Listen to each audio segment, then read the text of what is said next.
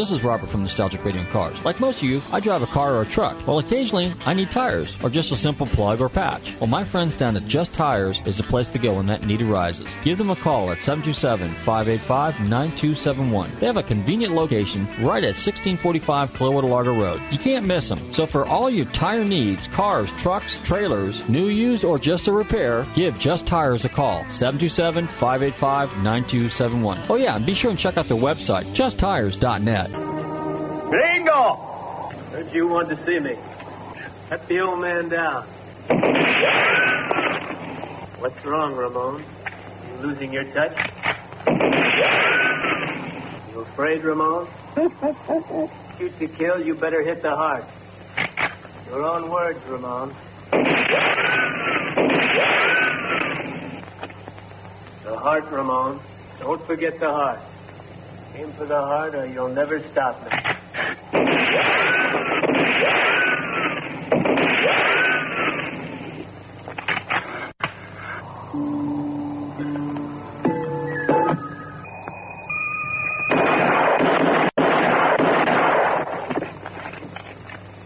a man with a 45 meets a man with a rifle, you said the man with a pistol is a dead man. Let's see if that's true.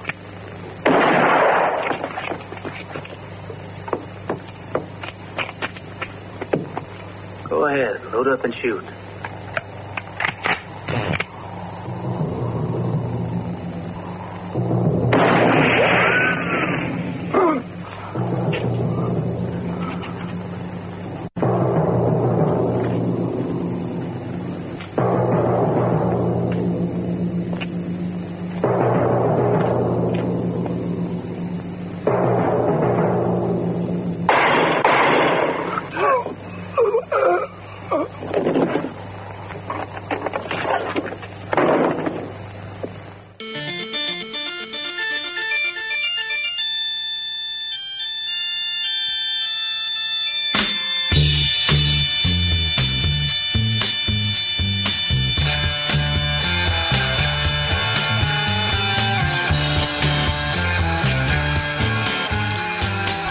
Listeners, welcome, and you are tuned in to Nostalgic Radio and Cars. And boy, we got another great show for you this evening, as usual. And I have a fantastic guest coming on later. Bill, how are you doing this evening? Bill's waving. He hasn't got his mic side, so he can't hear. So he's looking, staring at me through the big glass window. Anyway, hey, did uh, any of you guys catch the 24-hour Le Mans this past weekend? What an amazing run. But I'll tell you what, I'm not going to break the uh, suspense for you. I'm going to have our special guest for the evening tell us all about it because he was almost there. I, I heard that uh, Tony Stewart was a crybaby because uh, Daryl Earnhardt Jr. won. But that was NASCAR. Well, don't you don't you talk NASCAR on your show? Uh, yeah, NASCAR. Well, yeah, once in a while, but I actually don't follow NASCAR that much. I mean, I keep up. But you know, when I started watching racing back in the old days, you know, it used to be the cars. You either had an allegiance to the car, which you were either a Ford or Chevy guy or a Chrysler guy, or you liked the drivers. And since the drivers kind of switched around a little bit, my allegiance was always to the car. So me being a Ford guy.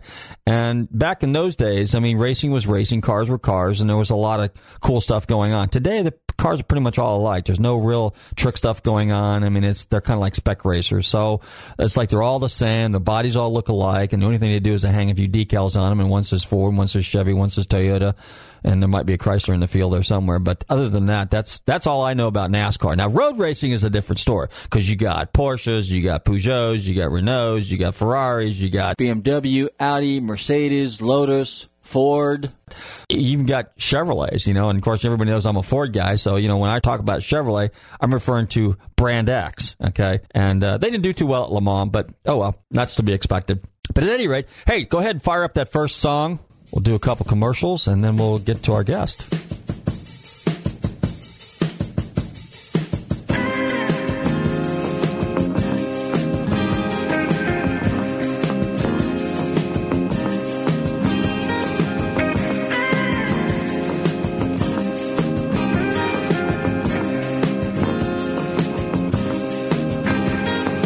Same kind of story that seems to come down from long ago.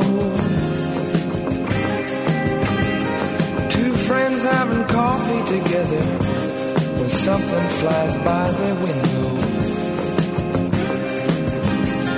It might be out on that lawn, which is wide at least half of the playing field.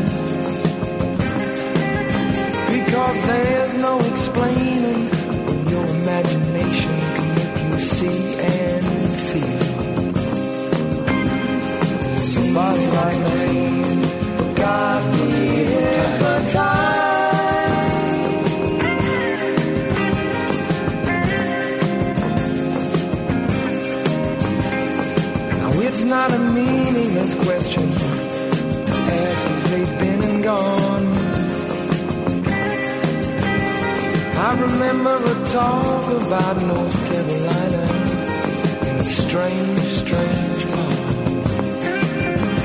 You see, the sides were like glass in the thick of a forest without a road. And if any man's hand ever made that land, then I think it would have showed. And that's why it seems like a dream.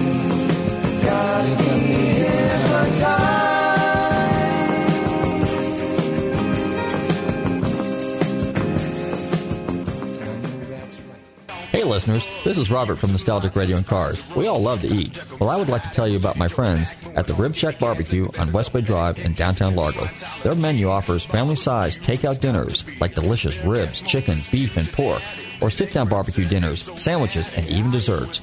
They will also cater your party.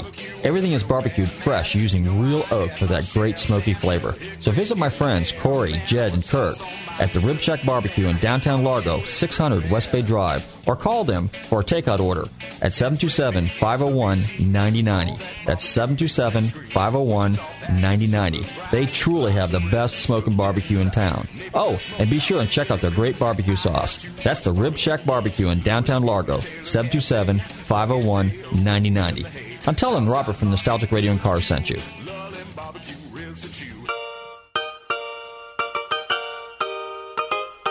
Hey listeners, this is Robert from Nostalgic Radio and Cars. I'd like to tell you about a great place to eat right on the main part of Clearwater Beach. Located at 333 South Gulfview Boulevard. Krabby's Beachwalk Bar and Grill has two floors of food, drink, and fun.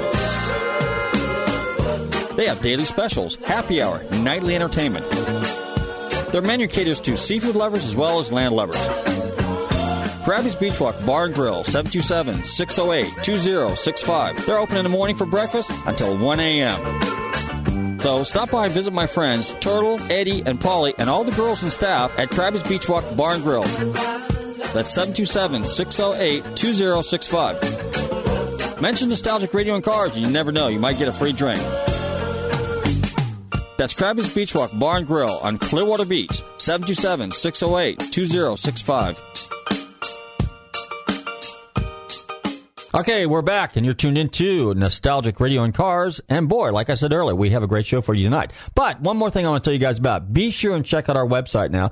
Google GulfstreamMotorsports.com, and on that website, you'll find all kinds of cool information about what we do, our services. One of the things I do, which is appraisals, pre-purchase inspections, and little things like that. Uh, broke your cars. So if you guys have any car questions, feel free to go to our contact section and shoot me an email. Or if you want to give me a call, you can do so as well, 727-541-1741. Also, check our snapshot section there.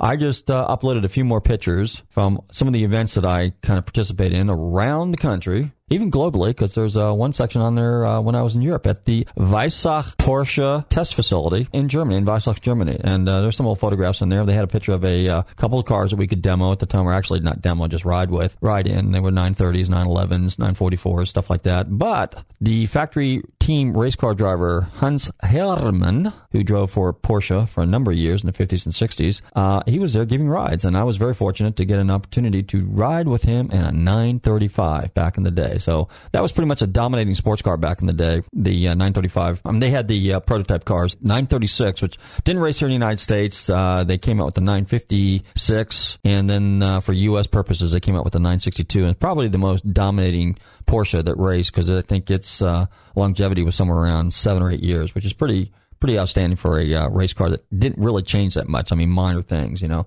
Uh, at any rate, so be sure and check out our website. Don't forget, you can also Google us at tantalk1340.com. That's tantalk1340.com. And we are streamed live on the internet. So if you're anywhere on the planet, including the North Pole or the South Pole, you can see us in the studio. Right now I'm waving and hear us live in our little uh, toolbox down here in uh, downtown Clearwater, which is where we broadcast from. We have a set of jumper tables hooked up to my truck, hooked up to a, a whip antenna outside, and that's why the reception's so great. Right, Bill? anyway, go ahead, roll that next commercial, and let's get our guest on the line because I really look forward to having him this evening. If you like golf, enjoy affordable golf at Magnolia Valley Golf Club, located on Massachusetts Avenue in New Port Richey. Play for as little as $15 after 2 p.m. The club has two beautiful courses to choose from, an 18-hole champion Championship Par 72, plus another nine hole executive Par 33. Join their open leagues on Wednesday afternoons at 4 and Sunday mornings at 8. Call 727 847 2342 for tee times or visit their website, magnoliavalley.golfclub.com.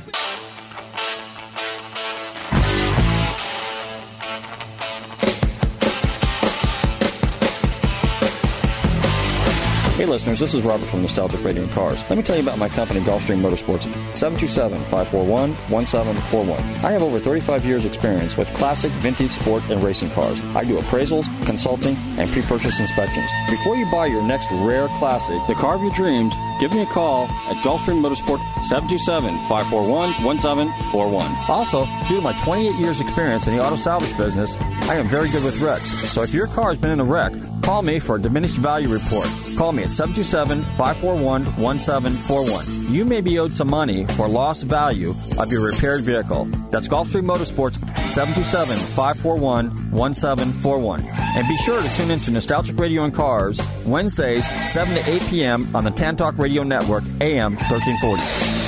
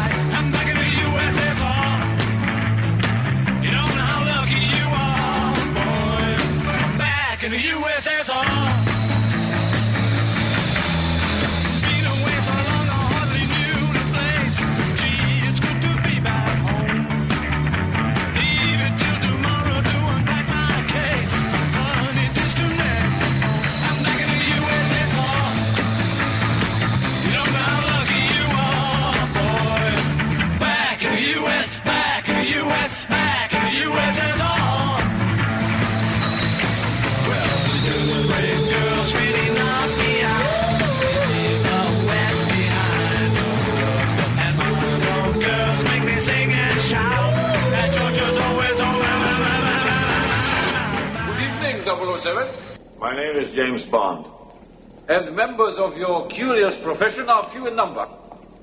You have been recognized. Let's say by one of your opposite numbers, who is also licensed to kill.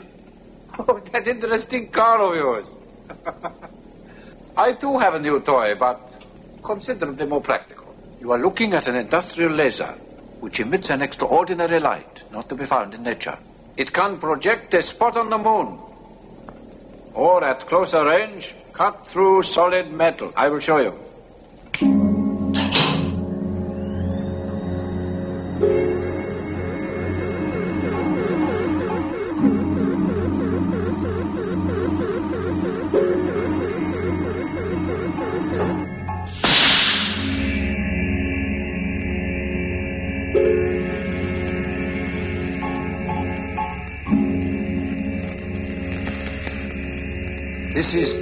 Mr. Bond.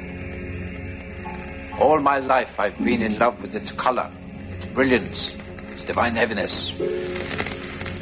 I welcome any enterprise that will increase my stock, which is considerable. I think you've made your point, Goldfinger. Thank you for the demonstration. Choose your next witticism carefully, Mr. Bond. It may be your last. The purpose of our two previous encounters is now very clear to me. I do not intend to be distracted by another. Good night, Mr. Bond. Do you expect me to talk? No, Mr. Bond, I expect you to die. There is nothing you can talk to me about that I don't already know.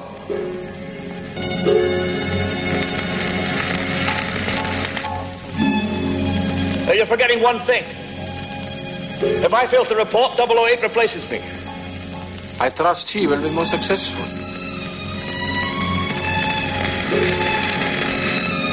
But he knows what I know. You know nothing, Mr. Bond. Operation Grand Slam, for instance.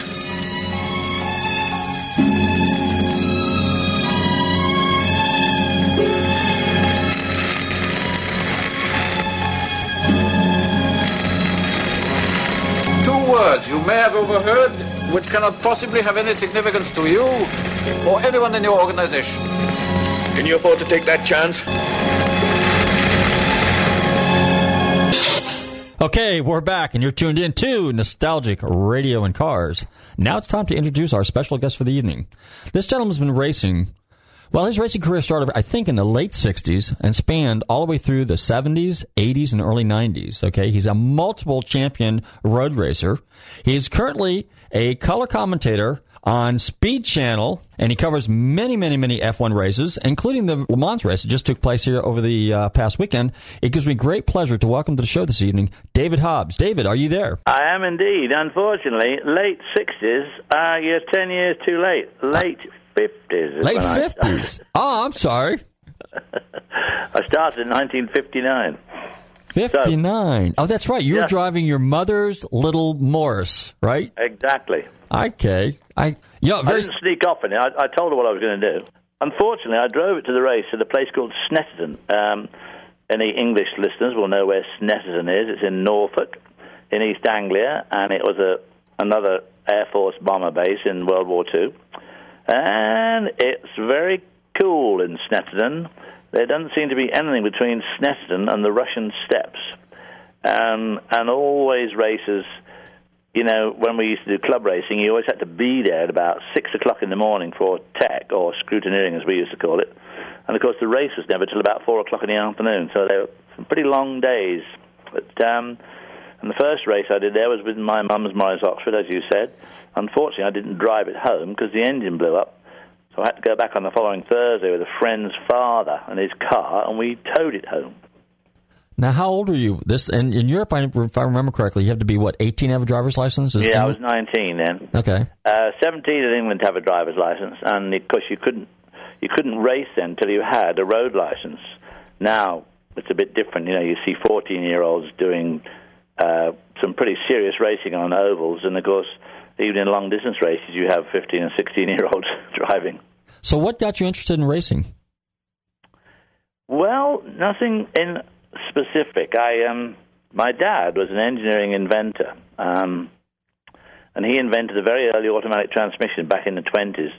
Uh, he, he lived in Australia. He was the son of a of a successful orange grower in Adelaide, Australia, and um, and Dad went to a good school, but he didn't have an engineering degree. But right from a very early age, you know, 15 and 16, he started to invent all sorts of mechanical objects. Um, and of course, back in those days, the very early 20s, gearboxes on cars were probably just ridiculous. You know, straight cut gears, very difficult to use. Um, and Dad could see right away that this was not a cool thing. Um, so he invented a whole bunch of automatic transmissions and eventually came to England.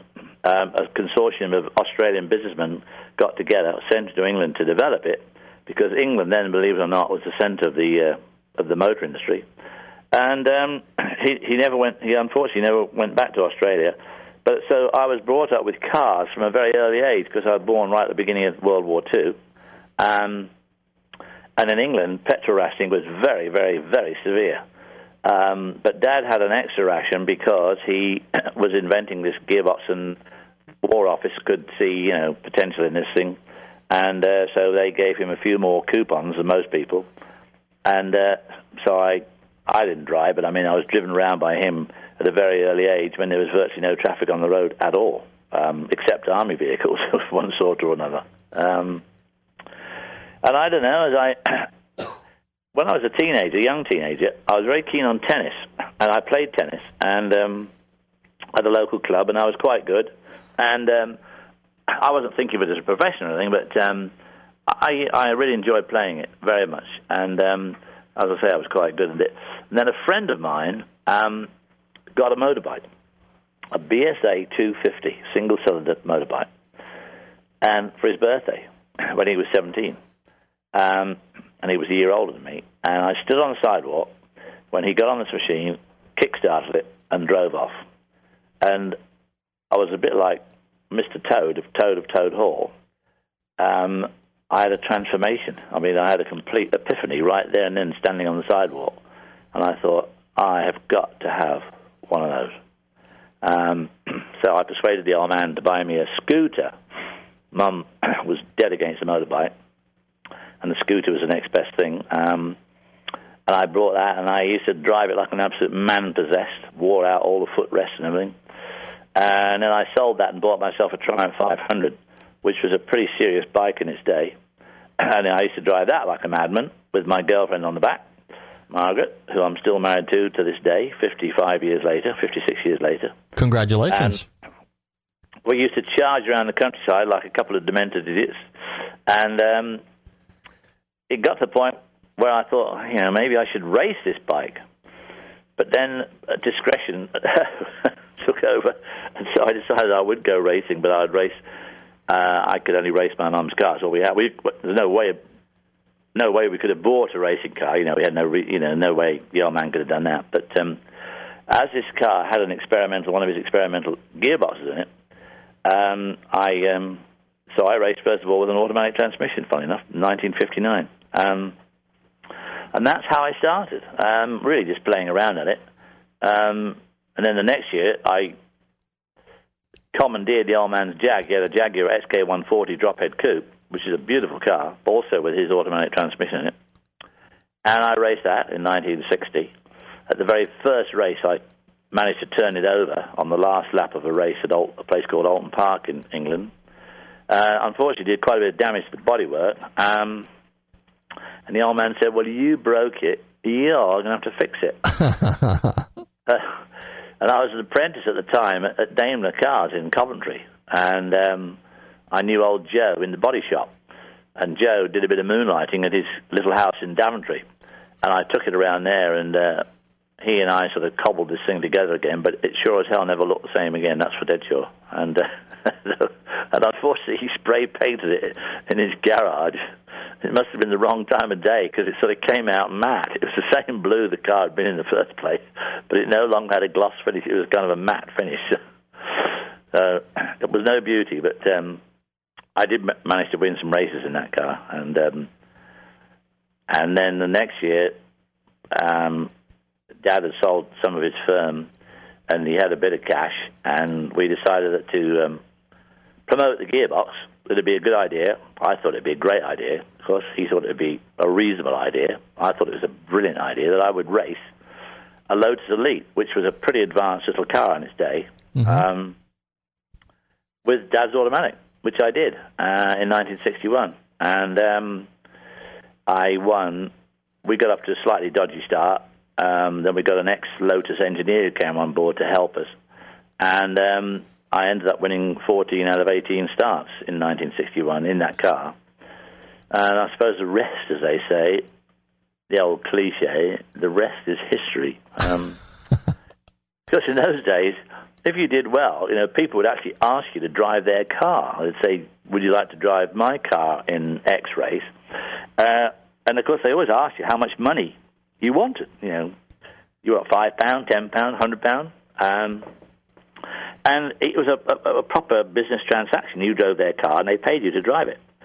Uh, nowadays, unfortunately, they say, "Oh, yeah, you're doing very well. Um, we'd like you to drive our car. How much? How much money can you bring?" you know, and um, the whole thing sort of got a bit off kilter somehow. But um, but that's how I started. Whatever happened to the transmission? Well, unfortunately, it never really saw the light of day. It got very, very close. We did a lot of work with Ford in England, Ford Dagenham, uh, they had lots of prototypes. We had pro- Dad had prototypes on just about anything that moved: BMWs, Fiats, Alfa Romeos, uh, Bentleys, uh, Austins, Morrises, Fords, Rovers, Armstrong Siddeley's, buses, trains. Um, really, all sorts of things. Um, and everybody that tested it, drove it. Everybody said it was brilliant. It was obviously way before its time because it was a four-speed um, automatic with a uh, a friction clutch, hydraulically operated. So all the gearboxes then had big torque converters and lost massive amounts of power. Uh, and this lost very little power. Hence, I was able to race the Lotus Elite, which only gave about 95 horsepower on a good day, um, successfully against other elites with standard shift. Um, and unfortunately, we got very close with Ford, but in the end, somebody in Dagenham, probably a friend of somebody at Borg Warner, who were making all their other gearboxes, said, I don't think this is a very good idea.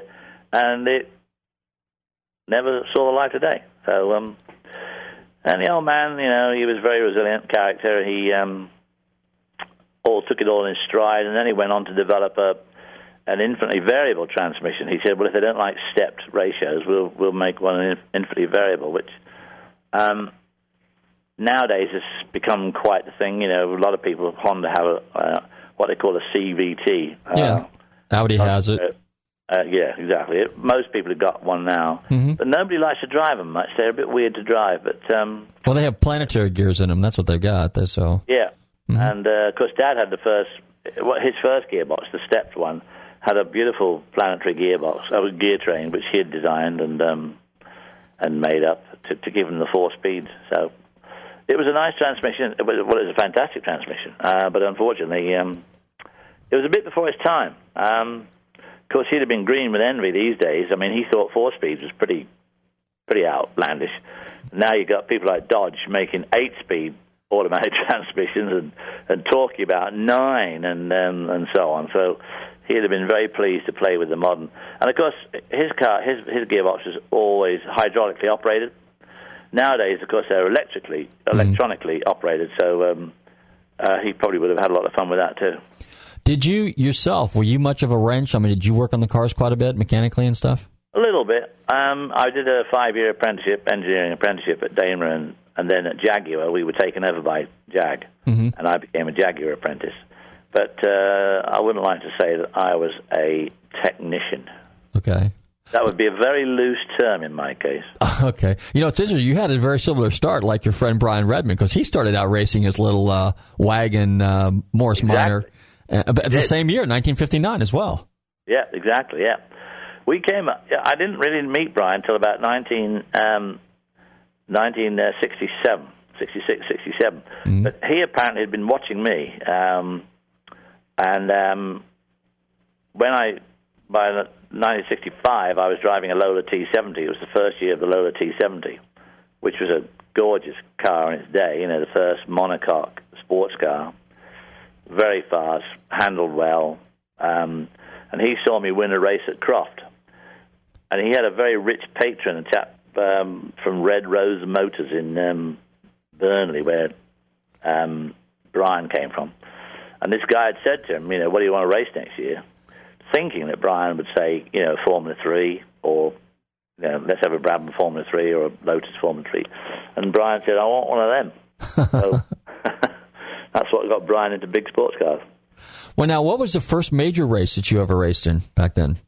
Well, the first major race I ever did, I suppose, really would have to be um, would have to be the Nurburgring in 1961, uh, the first year of the Lotus Elite, and um, we decided that we would take it over to the Nurburgring, um, which from England is not difficult. You know, you, we just caught the ferry uh, and went over the channel um, with a car and a trailer and, and drove it down to the Nurburgring, which from you know from Calais to um, the Nurburgring is probably only a couple of hundred miles up in the Eifel Mountains there. Um, and we were we were entered in the uh, in the up to 1100 cc GT class. Now the Germans, as you know, are very uh, numbers oriented, very organised. You will start over there, and you will stand there, and uh, you will not move until I tell you, all that sort of stuff. And we were there, and then um, there was this voice came over the Tannoy Achtung Fahrerlager, Achtung Fahrerlager, which is a tension pallet. Will Herr Hobbs please go to the um, clerk of the courses office, um, Sturmenführer's office, or what they call it. So I go off there with my brother, who's there helping out as sort of team manager. And the guy says, Ah, Herr Hobbs, your car. has an automatic Getriebe, um, and these are not homologated. Uh, your car comes normally with a four-speed gearbox and uh, not automatic. And one of your compatriots has protested you. and this was a bloke called Les Leston, who, funnily enough, has only just died, age 91. Racer. And of course, I'd beaten Les the week before at Brands Hatch in England. Um, now, about a week before that, we were at another race, and Les had said to me, You must be out of your bloody mind, racing a car with an automatic gearbox. What the, what the hell are you thinking about? You must be nuts. And I said, Yeah, but this is not the automatic. This is not your father's automatic. This is very different to what you're used to seeing. Yeah, well, right, I, you, you must be very balmy. Anyway, the following week I beat him at Brands Hatch. So the week after that, when we're at Nürburgring, of course, he protests my car. So the Germans very kindly put us from the 1100cc, which is what we were, GT class, to the 1600cc sports car class, which, of course, for RSKs, I mean, quick stuff. Stirling Moss was driving one of those, and Jurgen Barth, and all sorts of quick guys, uh, and a much quicker car.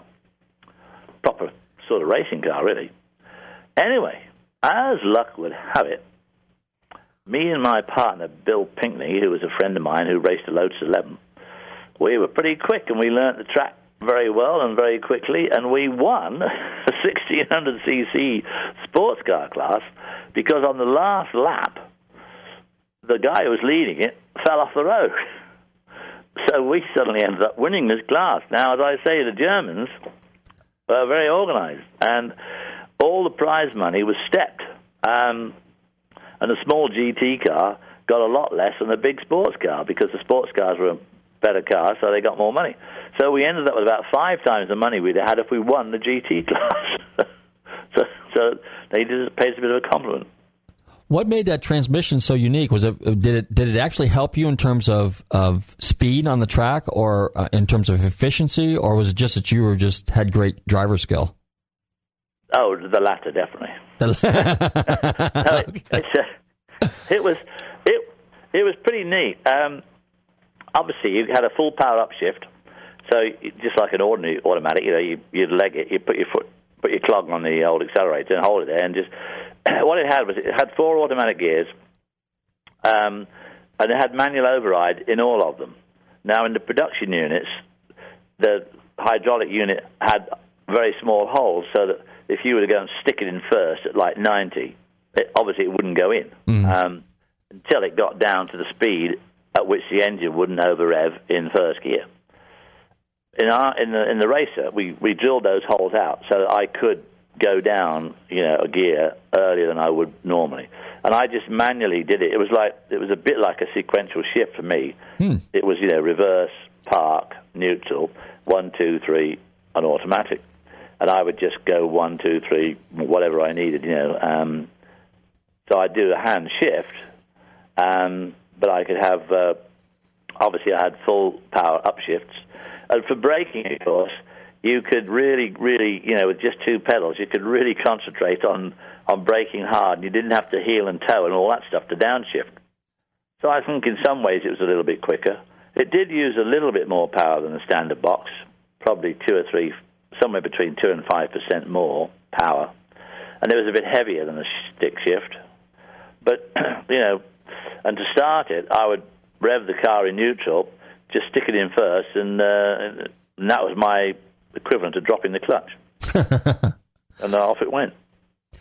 And uh, as I say, we won the class, so that was, you know, in 1961. That felt great. There's me and Bill. Um, what were we? 22 years old. Well, I was 22. He was 24. Uh, standing on the podium in those days, of course, they used to give you those big garlands, you know. Um, and it felt pretty good hearing the old national anthem being played there in the heart of Germany uh, in our first in our first international race. Wow, that's super. Now, when did you, when did you go to? What was your first uh, your first drive at uh, Indy? I meant uh, Le Mans. Well, my first drive at Le Mans came the following year, 1962. Okay. Um, and I also drove an elite there, but I didn't drive my elite. Um, a guy c- called Clive Hunt, who um, ran a quasi factory team of elites called Team Elite, he had three cars. Uh, and there was myself and Frank Gardner drove one, and uh, Clive and John Wagstaff drove another, and um, there was another car. I can't remember who drove it, but um, and um, so that was 1962.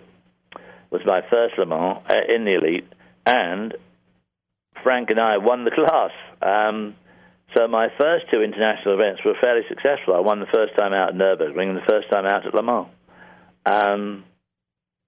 At the time, you know, I would I would always said I won the class, but I have noticed that in the modern lexicon, you know, people say, "Yeah, I've won Le Mans three times." You say, "Have you?" I, I haven't, I haven't heard of you. You know, and they, and of course, they mean they won the class. Um, so you could say I was a Le Mans winner. I wouldn't say I was a Le Mans winner. I'd say I was a Le Mans class winner. But it was pretty good, and Frank and I won that. And we, um, they also had some other indexes then, the, the, the French, to uh, really to help their little. They had a thing called a, a DB Panhard, which is a small engine car, Mhm. little car. And the French didn't have any. This is before Matra and those other guys came along. They, didn't have any decent uh, race cars, so they had these little DB Panhards. And so to help them, they had this what they call the index of thermal efficiency and the index of performance, which of course are based on fuel consumption, speed, and stuff like that. Um, which of course they always used to win. Well, that year we had such a good run, we must have gone fast enough, and we uh, we won the class and we won the, both indexes of thermal efficiency and performance. So we went away with quite a haul. Of course, in those days it was probably about fifty bucks we won, but What kind of? Uh, I mean, when you were driving for those guys, what kind of money did you make back in those days? Oh my god, I, I can't. They probably paid me about fifty quid. Um, I would think. Now, quid's equivalent to what? So break it down for our listeners. Well, now a quid is a, a, a pound. It's a pound, uh, right? Is about is a dollar sixty. Oh, okay. Those days it was about two sixty. So, in terms of dollars, uh, Maybe a hundred bucks. yeah, exactly. that's a that's mind-boggling. well, what, what, for instance, when I raced that little elite, I'd go to somewhere like Mallory Park, which is a, a circuit not far from where I lived in, uh, just north of Coventry. And of course, you negotiated with the promoter for starting money because there was virtually no prize money. I mean, literally, to win the class in a GT race at Mallory Park, the winner would get like ten pounds, second would get five, and third would get, you know, I mean, not, or you might get 20, 20, 15, and 10 quid, and that was it. So we used to go for start money, um, appearance money, uh, and you know, the more races the one, of course, you could ask for more appearance money, and I would get paid maybe forty or fifty pounds. But I mean, that money basically was supposed to run the car, um, so the money was not great. Was it 1965 or 66? You said you raced the Lola. Was that the first big horsepower car that you got behind? It was really, yeah. I drove Formula Two cars in um, the mid sixties, which were you know like a two liter, one point six liter, two liter cars, giving about two hundred horsepower. But the first really big horsepower car I drove was the T70 in 1965. And that had a 289 Ford in it, so it probably gave 400. Um, we should have had the 365 Chev, which was a much, much better package, but um, the team I was driving for was not exact. I mean, it was they had they weren't a race team before. They were just this kid wanted to go racing, so he got this friend of his who owned a garage, an Esso garage, and he ran the car. So it was very, very much the blind leading the blind. This was, um, but that was that was a pretty. It was a lovely car to drive. I mean, it had lots of power. Oh, they're a stunning car. Absolutely beautiful car, the Lola T70s. Yeah, they are. When did you come to the United States and race? Well, the very first time I came to the States to race was 1962. Oh, really? Actually, I suppose you could say that was the first time I drove a big engine car. Yeah, I came to the States and I drove in the original Daytona, the Rolex 24. Oh, still there? Yeah, I'm still here. Yeah, sure. Uh, which, of course, wasn't the 20, and it wasn't Rolex either. It was the uh, what Bill France called the uh, Continental Three Hour, and that was the very first race. You know, he had big visions about making Daytona an international track, not just a NASCAR track. And um, I was in, I I had just left Jag. I'd just finished my apprenticeship, um, and I was helped enormously by a guy called Lofty England, who, as a man of history, you'll probably remember Lofty England was the team manager when Jaguar won Le Mans in 1954 and 5. And he was called Lofty because he was very tall. and Lofty became managing director of Jaguar, and I was an apprentice there. And Lofty and I used to have races to work. I was working in the machine shop. He was obviously managing director, and I'd be on the motorbike, and he'd be in his E-type, Huh. very early E-type, and uh, he would get there first, and then he'd be standing arms akimbo when I drove up in the motorbike, because he'd say, "That was very interesting, Hobbs, but uh, weren't you supposed to be here an hour ago?" Anyway, that's sort of digressing here. He um, he got me my first professional race with a with a, a guy called Peter Berry, who was a chicken farmer in England, who had had a car, two cars. He had a 3.8 saloon uh, sedan Jag and a E-Type, which Bruce McLaren had driven in 1961. Now, in 1962, Bruce declined, uh, was too busy doing his own thing, and so I drove for Peter Berry. So that was my first professional drive. And the very first drive I did for him was at Daytona in the 1962 three hour. Unfortunately, I only did about 16 laps before the fuel pump broke. Um, uh, but of course, I remember the race ever so well in Daytona and Bill France and the reception we got, which was just extraordinary. You know, he really put out the red carpet for all the foreign teams, and and um, I stayed in a room. I shared a room at the at the Carousel Motel uh, on Ormond Beach with Jimmy Clark. Oh wow. And Jimmy Clark had become my new hero because my real hero was Stirling. And he had beaten Stirling about two weeks before that in a Formula One race in Bulawayo in what was then Rhodesia, which is now Zimbabwe. And Jimmy had beaten Stirling also in a Lotus. So I thought this this guy must be pretty damn good. Um, and I'd been watching Jimmy, and he'd been racing elites, and um, and Colin Chapman had asked us um, at the end of the 61 season when I'd won all those races, he asked us if he could borrow my car to go to do the Continental race with Jimmy driving it. So I went to drive the E-Type for this guy called Peter Berry, and Jimmy drove my Lotus Elite in the smaller class. Because Jimmy, needless to say, was leading by about three minutes. Um, he came in for his one and only fuel stop, and the bloody starter motor had got so overheated um, that it wouldn't start, and so he his race was run. And so um, spent quite a bit of time with Jimmy then because we we flew into New York because there was no flights to Orlando or anything like that. I mean, Orlando wasn't even there then hardly, um, just a village. And um, we flew to New York, and the cars came on the boat, and then um, a guy from Briggs Cunningham helped put the whole thing together. And then they trucked the cars down to Daytona, and Jimmy and I and Peter Berry drove down. And of course, there was no I 95 then. It was, um, I suppose it'd be Route 1, wouldn't it? Still there. Yeah. Mm-hmm. Um, and we drove down on Route 1. Um, must have taken us two or three days at least. Got stopped about 50 times by cops. Um, which amused Jimmy, all these cops in their neatly pressed shirts and their sort of cowboy hat things, you know, which we thought was extraordinarily comical. But, um, didn't think it was so comical when told us to put our hands on the roof. Did you? Uh, what was the first year you um, raced at Sebring? Then. Well, then I, I, I did the 62 race. Okay. and I didn't come back again until '64. Um, my career, I'd, I'd turned professional in '64. Mrs. Hobbs and I, by now, had um, one baby who was two years old, and another one was about to be born in May of '64. And um, Dad's company, who I was working for, had, of course, by now ceased to exist. It, it went belly up at the end of '63. And in '63, I had quite a good year. I had my first year in Formula in single seater. I won my first race in a single seater, and I think I came third in the British Championship. And I'd done some GT racing, and I had driven at Le Mans with Richard Attwood in the Lola GT. And um, I suppose that would be my first big car. Yeah, we drove the Lola GT at Le Mans in 1963, Richard and I. Okay. And um, so I had made about 900 pounds out of my racing. And Dad had, always, had also paid me about 900 pounds.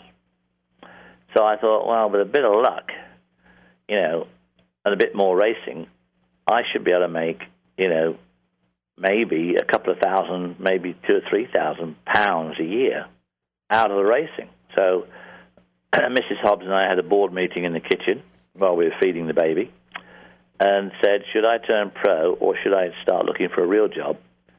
And then, of course, she said, "Well, you aren't clever enough to do a real job anyway, so we better stick to the racing, on you?" So I did. Um, and so in my first professional year, I drove. They were Team Lotus Cortinas run out of Cheshunt, and I drove with um, a whole bunch of guys, including Mike Spence. And we came over here and we did um, a race at a place called Marlboro, which is now gone, down by Washington. Yeah, Maryland. And uh, we also raced up here at Road America in the 500. And um, I honestly can't remember how I did. My biggest memory of that is that we got lost because the woman in England from Lotus who had booked our rooms obviously looked at a map of America, and it must have been a fairly small scale map because she decided that Madison would be the place to say to do Road America.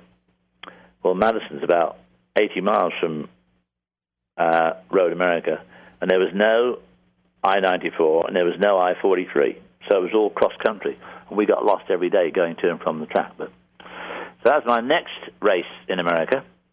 And then I I didn't come again until I drove at Sebring in 1968 and Daytona and Sebring and Watkins Glen in 1968 in the Gulf GT40s. Oh wow! And, um, I drove in those three. Uh, came back again in '69 with GT40s. Drove the same three races again, and also in '69, John Surtees sent me over here in a Formula 5000 Surtees, and um, I took took part in the Formula 5000 cha- Formula A it was called then, um, but it was Formula 5000, and um, my first race in that championship was up, again up here at Road America, um, and I uh, was leading on the first lap. We had three 100 mile heats. Unfortunately, the car went on to seven at the end, so I needed about two laps. Um, although that year I did another six races in the Formula 5000, and I came second in the championship by one point to Tony Adamowicz, but I only did half the races. He did 13 races, I did seven. Uh, and he beat me by one point.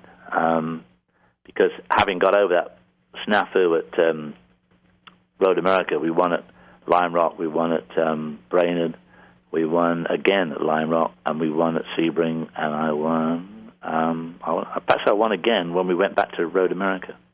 But I mean, I had a pretty good year, but um, it was to no avail because I just didn't do enough races. the So that's when I really, really started to concentrate on the States was 69.